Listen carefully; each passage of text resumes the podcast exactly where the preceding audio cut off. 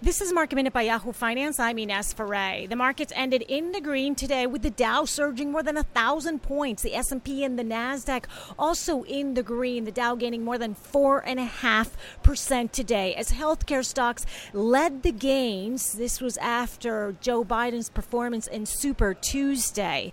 For more Market Minute news, head to yahoofinance.com.